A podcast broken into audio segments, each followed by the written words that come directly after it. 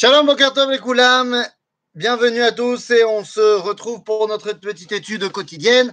On est mercredi et donc on étudie Parachat à Shavuot, Botaï.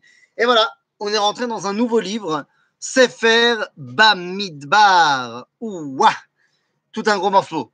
Sefer Bamidbar qui commence aujourd'hui, enfin cette semaine, eh bien nous fait nous poser une grande question. La question est la suivante. Quand le Sefer Bamidbar a-t-il eu lieu? Enfin, je vais aller plus clairement dans ma question. Quelle est la suite du livre de Shemot? Oh oui, vous allez me dire, bah attends, mais il a squeezé le livre de Vayikra, celui-là. Non, tu vas voir. Quelle est la suite chronologique au livre de Shemot?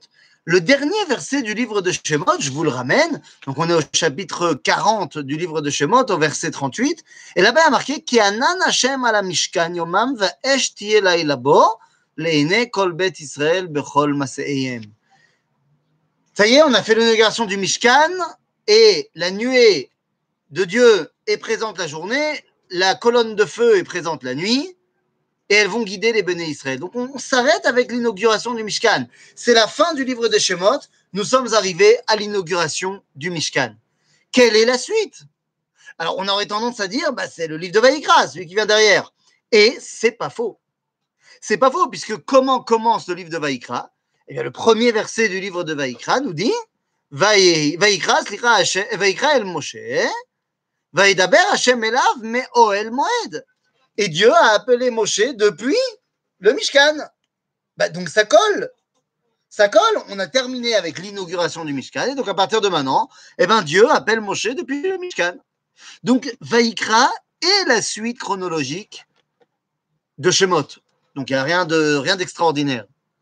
Et pourtant, quand on va rentrer dans le livre de Bamidbar, eh bien on va se rendre compte, pas forcément au premier verset, mais quand on va arriver dans le chapitre sept, verset un, eh bien on va se rendre compte que le début chronologique du livre de Bamidbar, eh bien est lui aussi la suite de Shemot. Puisqu'il y a marqué donc dans le livre de Bamidbar, chapitre sept, verset un, « Vayi beyom kalot Moshe laakim et amishkan, vayimshach, vayimshach oto, vayikadesh oto, vayet kol kelav, vayet amizbeach, vayet kol kelav, vayimshechem, vayikadesh otam. » Nous parlons directement, donc là aussi, de ben juste après que Moshe ait terminé de construire le Mishkan. En d'autres termes, Bamidbar est lui aussi la suite de Shemot. Nous avons donc ici deux livres, Vayikra et Bamidbar, qui tous les deux eh bien, sont la suite chronologique du livre de Shemot. Ah bon? Donc, si on a Shemot, eh bien, après, on peut partir soit dans Vayikra, soit dans Bamidbar. Et ces deux livres, eh bien, vont révéler deux Torotes complètement différentes. Le livre de Vayikra, hein, en tout et pour tout, a duré une cinquantaine de jours. Et où il s'est passé? Eh bien, au pied du mont Sinaï. C'est-à-dire que le livre de Vayikra, tu ne bouges pas. Le livre de Vayikra, c'est statique. Le livre de Vayikra, quelque part, c'est ce qu'on pourrait appeler quand tu es à la maison. Quand tu es à un endroit et que tu ne bouges pas et que donc toute ta Torah est centralisée autour de cet endroit-là, quelque part théorique. Le livre de Bamidbar, quant à lui, alors bah lui, quant à lui, Bamidbar, il va durer trente-huit ans, trente-neuf ans presque. Et on va bouger. Oh, pas on va bouger, bien sûr. Combien de Massahot, Bamidbar? Donc, eh bien, le livre de Bamidbar, sans aucun, euh, aucune surprise, il est celui qui représente le chemin. Et c'est ce que nous dit ici le Rav Tzvi Yehuda Kook, dans ses Sichot à Rav Tzvi Yehuda, dans le livre de Bamidbar, Parachat Bamidbar, Sicha numéro un, il dit la chose suivante. Le Sefer Bamidbar yeshinyan miyuchad betor chamisha chumshe Torah. Ba'olam hazeh, alors dit, le livre de Bamidbar a un statut particulier dans les cinq livres de la Torah. Ba'olam hazeh, dans notre monde, nimtza adam b'shne sugei matzavim. L'homme a deux états différents. Ba'bait ou ba'derer. Il peut être soit à la maison, c'est-à-dire protégé, statique, fixe, ou alors dans le chemin avec tout ce que ça veut dire. Kasher ou Yoshev Babait ou Mugan.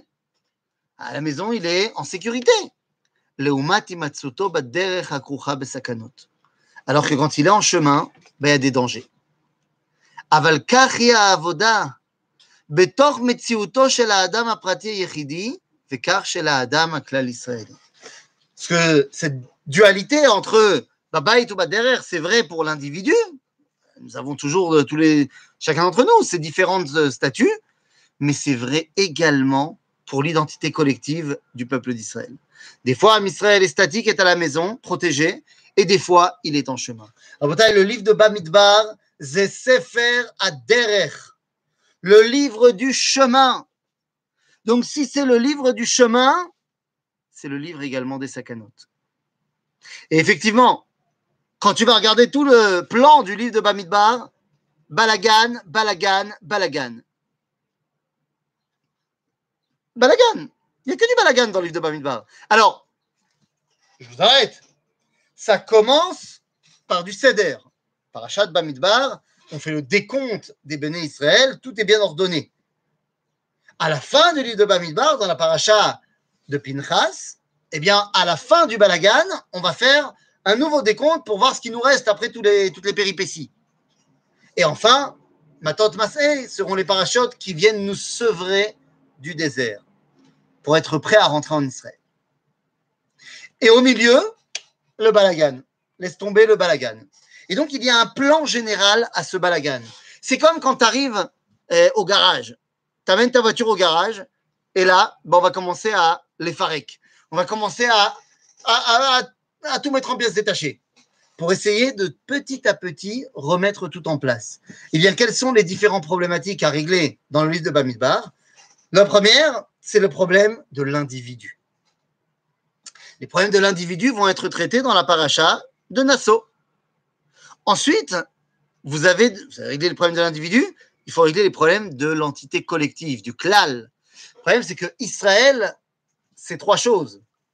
Israël, cette entité collective, c'est tout d'abord Am Israël, ensuite Eretz Israël, Israël, Israël, autant pour moi, c'est d'abord Torat Israël, ensuite Eretz Israël, et ensuite Am Israël.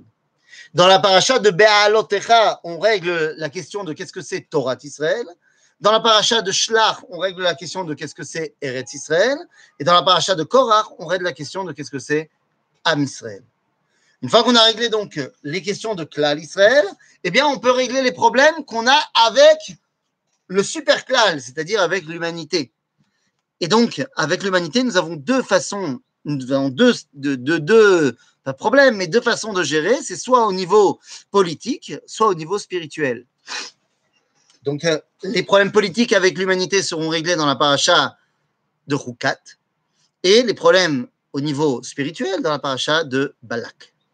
Et comme j'ai dit, après, on a Pinchas pour ben, finaliser la chose une fois qu'on a passé toutes les péripéties et Matot Massé pour sortir du désert. En d'autres termes, le livre de Bamidbar, c'est régler tous les balaganim du chemin. Et donc, il est important pour nous eh bien, de se focaliser deux secondes sur qu'est-ce que c'est que cette dimension du chemin. Y aurait-il une Torah du chemin? En bataille, dans le traité de Brachot, on nous dit la chose suivante, à la page vingt-neuf. Amarle Eliyahu Hanavi, le Rav Yehuda Kook de Rav Salah Hasida. Eliyahu Hanavi avait l'habitude de rencontrer notre ami qui s'appelle Rabbi Yehuda, le frère de Rav Salah Hasida, et il lui dit Lo tirtach velo tichetei. T'énerve pas comme ça, tu ne fautras pas. Très sympa.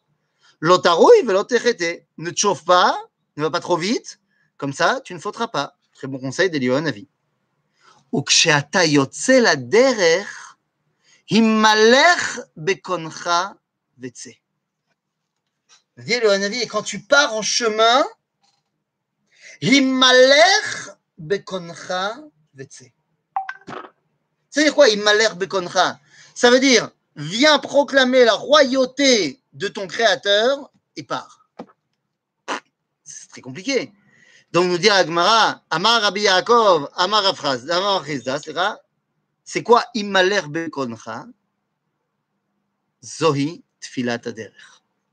La Tfilat Aderer que nous faisons quand on part en chemin, c'est quoi? C'est pas Dieu protège-moi, ça c'est en, en filigrane. La Tfila, c'est Immaler Bekoncha. Rappelle-toi que Dieu c'est le patron. Mais pourquoi il faut s'en rappeler Dafka quand on est Baderer? Il faut s'en rappeler Dafka quand on est Baderer, parce que bah, à la maison, tu as le Dieu de la maison. C'est-à-dire, tu as celui qui t'a amené à la maison, tu as celui qui bah, t'a dit qu'il fallait être là, tu as celui qui. Bah, c'est normal.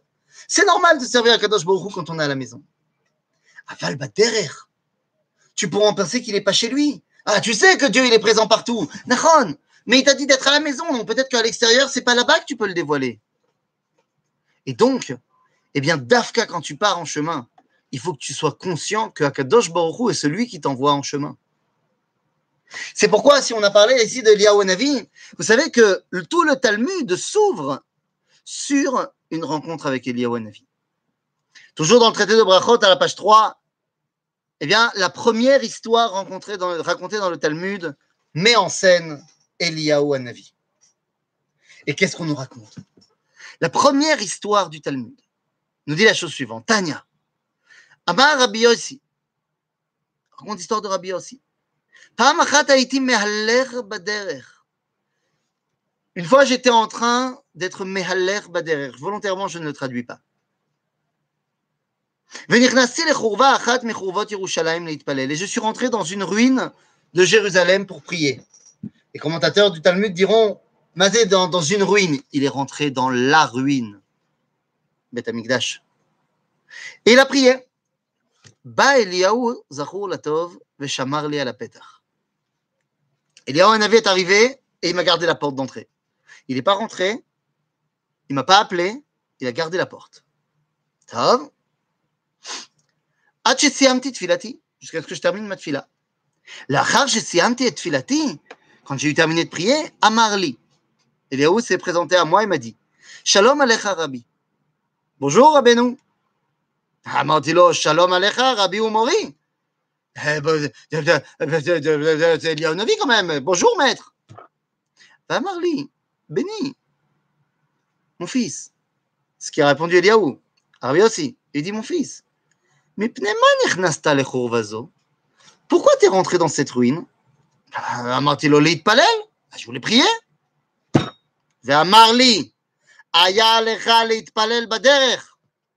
aurais dû prier en chemin. Tu n'aurais pas dû rentrer dans une ruine.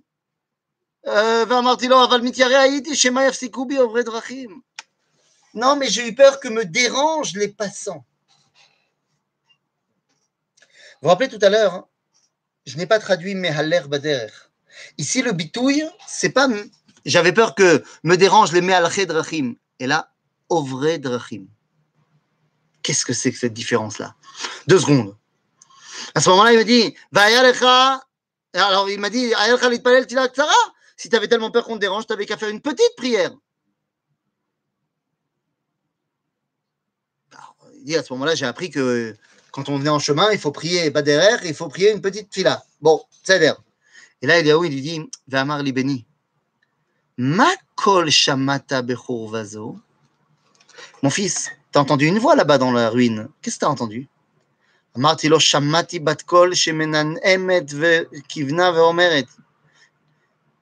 Mena emet kayona ve'omeret. » J'ai entendu une voix qui me dit en murmure, Oy levanim shebeavonotehem echavti et beiti vesaravti et echali veegleti leben haumot. C'est quoi ce qu'il a entendu Rabbi Yossi? Oy vavoy, que mes enfants, à cause de leurs erreurs, eh bien j'ai dû détruire ma maison et je les ai envoyés en exil parmi les nations. Et Eliyahu Hanavi le regarde et lui répond, nous bémet, tu crois vraiment que c'est uniquement à ce moment-là que Dieu dit ça? Sache qu'à chaque fois que les enfants d'Israël se réunissent dans les synagogues et disent Yehi Shmei Rabba Mevorach, c'est-à-dire qu'ils disent le Kaddish, Akadosh Baruch Hu se dit Oy vavoy, mais pourquoi je les ai emmenés en exil? Alors, de quoi on est en train de parler? On est en train de parler du chemin. Aderer, c'est l'exil. Bevadaï, Aderer, c'est quand on n'est pas encore à la maison. Befal, dans le Sefer Bamidbar, c'est qu'on n'est pas encore en Eretz Israël. La derrière, c'est l'exil. En exil, il ne faut pas avoir peur et il ne faut pas se cacher. Il faut être tout à fait conscient que c'est Akadosh Baruch Hu qui nous guide dans cet exil. Mais ceux dont avait peur Rabbi Yossi, Eliyahu Hanavi lui dit, tu as eu tort. Tu étais mehalech baderech. Et tu as eu peur de simples ovre drachim. Quelle est la différence entre ces deux dimensions? La dimension de lehalech, ce n'est pas la lechet. Lehitalech batanach, c'est ce que nous on appelle aujourd'hui en hébreu moderne ou en hébreu de Chazal, tioul. Yesh la lechet, l'avor, veyesh lehitalech. Lehalech. La lechet, l'avor, c'est passer d'un point A à un point B. Ce qui est important, c'est de rejoindre le point B. C'est ça qui est chachouv. Et donc, si je peux raccourcir la distance entre A et B, bah, matov ou manaïm, puisque ce qui est important, c'est le point B. Ça, c'est quand tu as une, je sais pas moi, une, un chemin à faire pour aller donner cours. Bah, tu t'en fiches du chemin, tout ce que tu veux, c'est donner cours. Aval lehitalech, letayel, ça veut dire quoi? Ce qui est important dans le tioul, c'est pas d'arriver à la fin du tioul, au contraire. On retarde autant que possible la fin du tioul parce qu'on kiffe le tioul. On dira le verset dans le livre de Vayikra, Veitalachti betochachem, Veitilachem l'Elohim, Vatem tiouli le'am. Rashi dira, Mazé Veitalachti betochachem, Atayel imachem beganeden ke'echad mikem. Sefer ha-derech, et bichlal tout derech, eh bien, ça peut être un, ben simplement un chemin qui me sépare de l'objectif à atteindre. Et que donc, plus vite je peux terminer ce chemin, mieux c'est. Ou alors, je peux comprendre que le derrière est tout aussi important que le but que je cherche à atteindre. Lorsqu'on termine un traité du Talmud, un sioum. Alors on dit dans les brachot du sioum, dans les tfilot du sioum, on dit comme ça. Modim anachnu lach. On te remercie Dieu. Hashem Elokeinu velokavotenu. Shesamta chelkenu miyoshvei bet hamidrash. Velo samta chelkenu miyoshvei kranot. On te remercie Dieu d'avoir fait que nous n'ayons pas au bet hamidrash, qu'on étudie la Torah et qu'on n'est pas des mecs qui, qui passent leur temps dans des bars. Sheanu mashkimim ve'em mashkimim. Que nous on se lève, eux aussi. Ils se lèvent, les goïms. Ah, nous, mashkimim, les divrei Torah. Et mashkimim, les dvarim betelim. Nous, on se lève pour étudier la Torah. Et eux, ils se lèvent pour quoi? Pour des bêtises. Ah, nous, amelim, vehem amelim. Nous, nous bossons, nous travaillons. Eux aussi, ils travaillent. Ah, nous, amelim, avalum kabim sachar. Vehem amelim, veinam mekablim sachar. Nous, nous bossons et nous recevons un salaire, et eux, ils bossent et ils ne reçoivent pas de salaire. Bizarre, cette fille-là. En plus, elle n'est pas vraie. Dit le Rav Kook, dans son commentaire de la Tfila, ou la Triya, il dit qu'il y a un problème à dire cela. Que nous, on bosse et on a un salaire, et eux, ils bossent et ils n'ont pas de salaire. Il dit, c'est pas vrai. Eux aussi, ils bossent et ils ont un salaire. Mastomeret. Elama. Em amelim umkablim sachar per tfuka. Eux aussi, ils travaillent et ils ont un salaire, mais ils ont un salaire en fonction du résultat, alors que nous recevons un salaire en fonction du chemin parcouru. Alors, prenez un homme qui toute sa vie a fait Shabbat, et aujourd'hui, bah, il a décidé bah, que son Shabbat, il allait le faire rentrer dix minutes plus tôt. Dans ses fêtes Gdoucha. Et face à lui, prend un mec qui ne fait pas rentrer Shabbat deux minutes plus tôt, mais qui vient d'un monde où il était Mechalel Shabbat tous les jours, il ne savait même pas ce que c'était Shabbat. Et aujourd'hui, non seulement il fait Shabbat, mais il a acheté un nouveau verre de Kiddush et des nouvelles bougies pour sa femme pour éclairer le Shabbat. Mais il est évident que c'est ce deuxième qui est beaucoup plus grand que le premier, parce qu'il a parcouru un chemin énorme. Et que dans ce chemin, eh bien, il comprend que chaque élément du chemin est nécessaire pour passer à la prochaine étape. Ça a l'air des grands problèmes des gens qui font tchouva aujourd'hui, c'est qu'ils sautent les étapes. Et très, très, très souvent, ces gens-là, eh bien, après, ils s'effondrent complètement. À derrière, ce n'est pas seulement le moyen d'atteindre un but, mais le derrière est un but en soi. C'est ce qu'on dit dans la tefila de Sfirat HaOmer. Vous savez, on est en train de terminer Sfirat HaOmer. Et comme vous le savez, eh bien, on dit là-bas, Usfartem lachem imachorat ha-shabbat, miyom eviachem et omer ha-tenufa. Et là, on dit, Baruch ata Hashem Elokeinu melech haolam asher kideshanu b'mitzvotav etzivanu al Sfirat HaOmer. Ce qui est important, la kedusha qu'il y a dans cette mitzvah-là, c'est la sphira en elle-même. Bien sûr, la sphira. Pourquoi la sphira? On avait déjà expliqué cela dans un autre cours précédent sur la Sfirat HaOmer. Parce que dans Sfirat HaOmer, tu comprends que chaque élément est important, que chaque jour est important. Que si tu en as raté un, tu ne peux pas passer à l'étape supérieure parce que tes fondations ne sont pas solides. Et donc, si tu as raté un jour de la Sphira, eh ben, tu ne continues pas à compter avec la bracha. Parce que celui qui continuera à compter avec la bracha, il pense que seul ce qui est important, c'est le but. Non. Ce qui est important, c'est également eh bien, le chemin parcouru, Rabotai. C'est Bidyuk Einyan. Sefer Bamidbar, il va faire le décompte de tous les Béné Israël. La Mazéchachouf, de savoir dans cette, euh, cette, cette tribu, combien on a par famille, par truc. La Mazéchachouf. Alors, d'après le texte du Pshat, c'est pas shoot, qui on est en train de mettre en place la Tzava. Avec qui compte dans le décompte Kol Yotze Tzava Be Israël. C'est-à-dire qu'on veut se préparer maintenant bah, à faire la guerre. Il faut savoir combien d'hommes on a valides pour se battre. C'est-à-dire. C'est Nachon.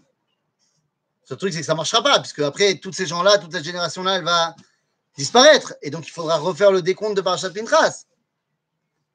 Et Rabotai, pourquoi c'est important de savoir combien il y en a, qui ils sont dans chaque famille? Parce que chacun a quelque chose à apporter. Parce que j'ai besoin de tout. Ces éléments qui forment le Clal Israël. De la même façon que j'ai besoin de tous les éléments qui forment le chemin. Hagalut za derech ha'arokh beyoter. C'est ça le grand chemin par excellence. Et évidemment que l'objectif c'est de sortir de Galout. Mais si on sort d'exil et qu'on n'a pas pris conscience de toutes les choses qu'on a intégrées, qu'il fallait intégrer pendant l'exil, on a raté une grande dimension de cet exil. Il y a des choses à prendre de l'exil, et pour ça, il faut être focus sur le moment où on est en exil, sur qu'est-ce qu'il fallait prendre en exil. Mais cette dimension, on ne pouvait pas la prendre en exil.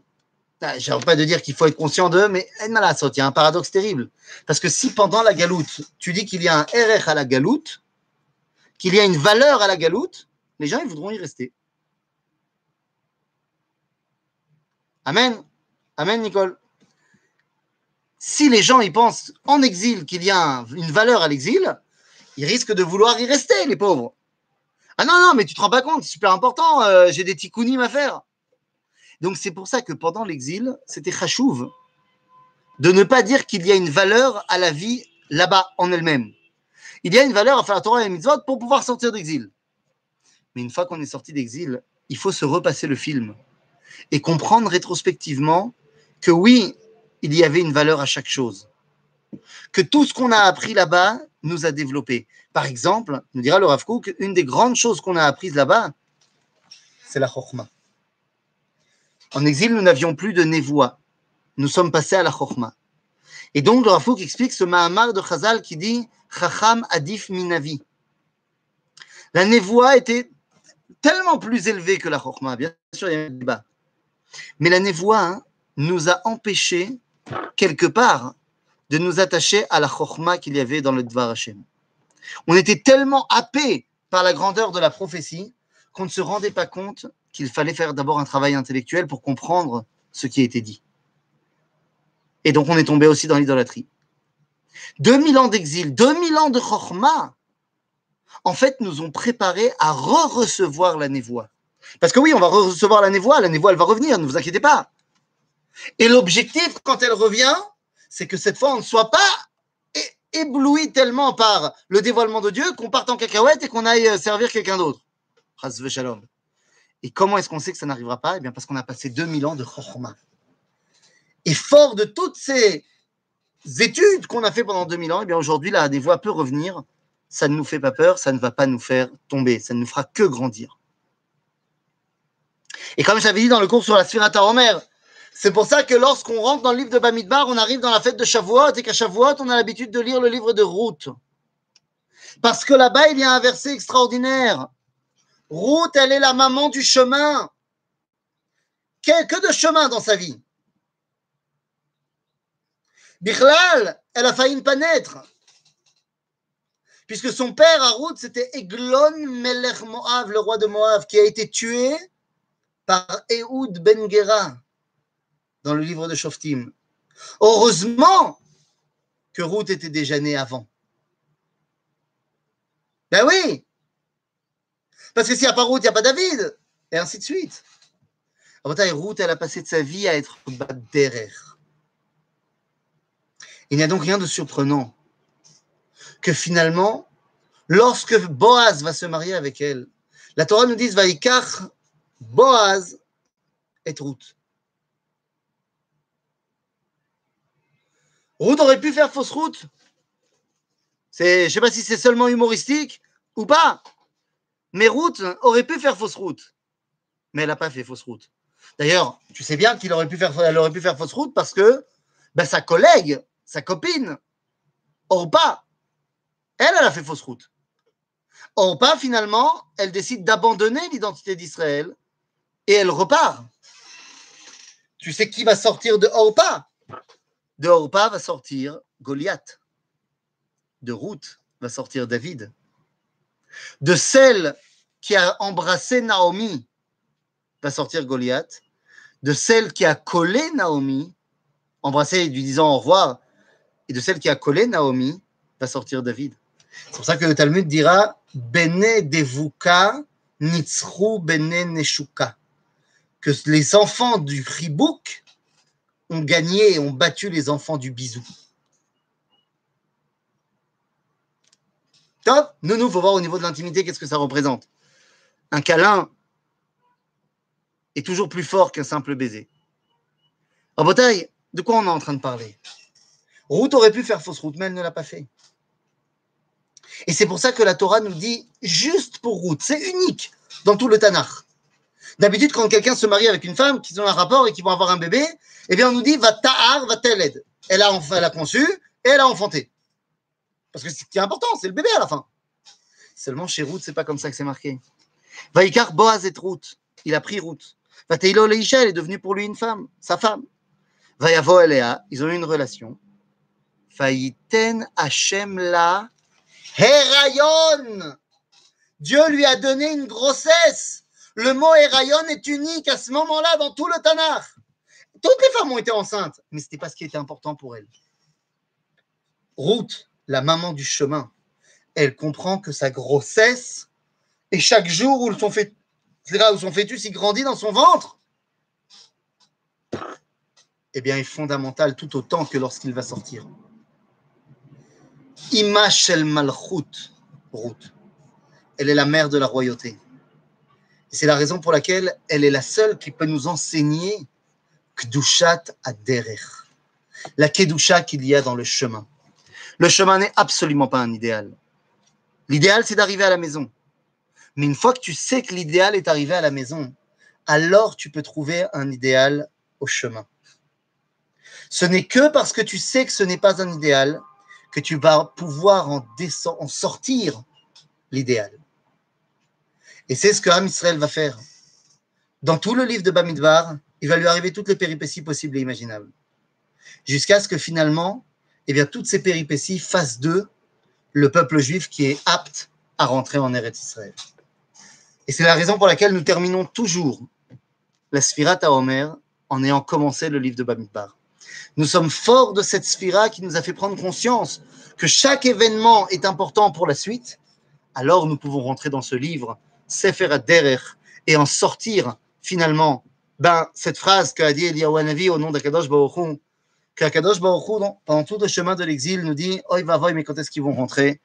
Et Baruch Hashem, aujourd'hui, eh bien, on est rentré et nous pouvons maintenant, rétrospectivement, apprendre de cette Torah derrière pour la mettre en pratique dans la Torah Bait, dans la Torah de la maison, ici, en Eretz Israël. Amen. Shabbat Shalom et Kulam.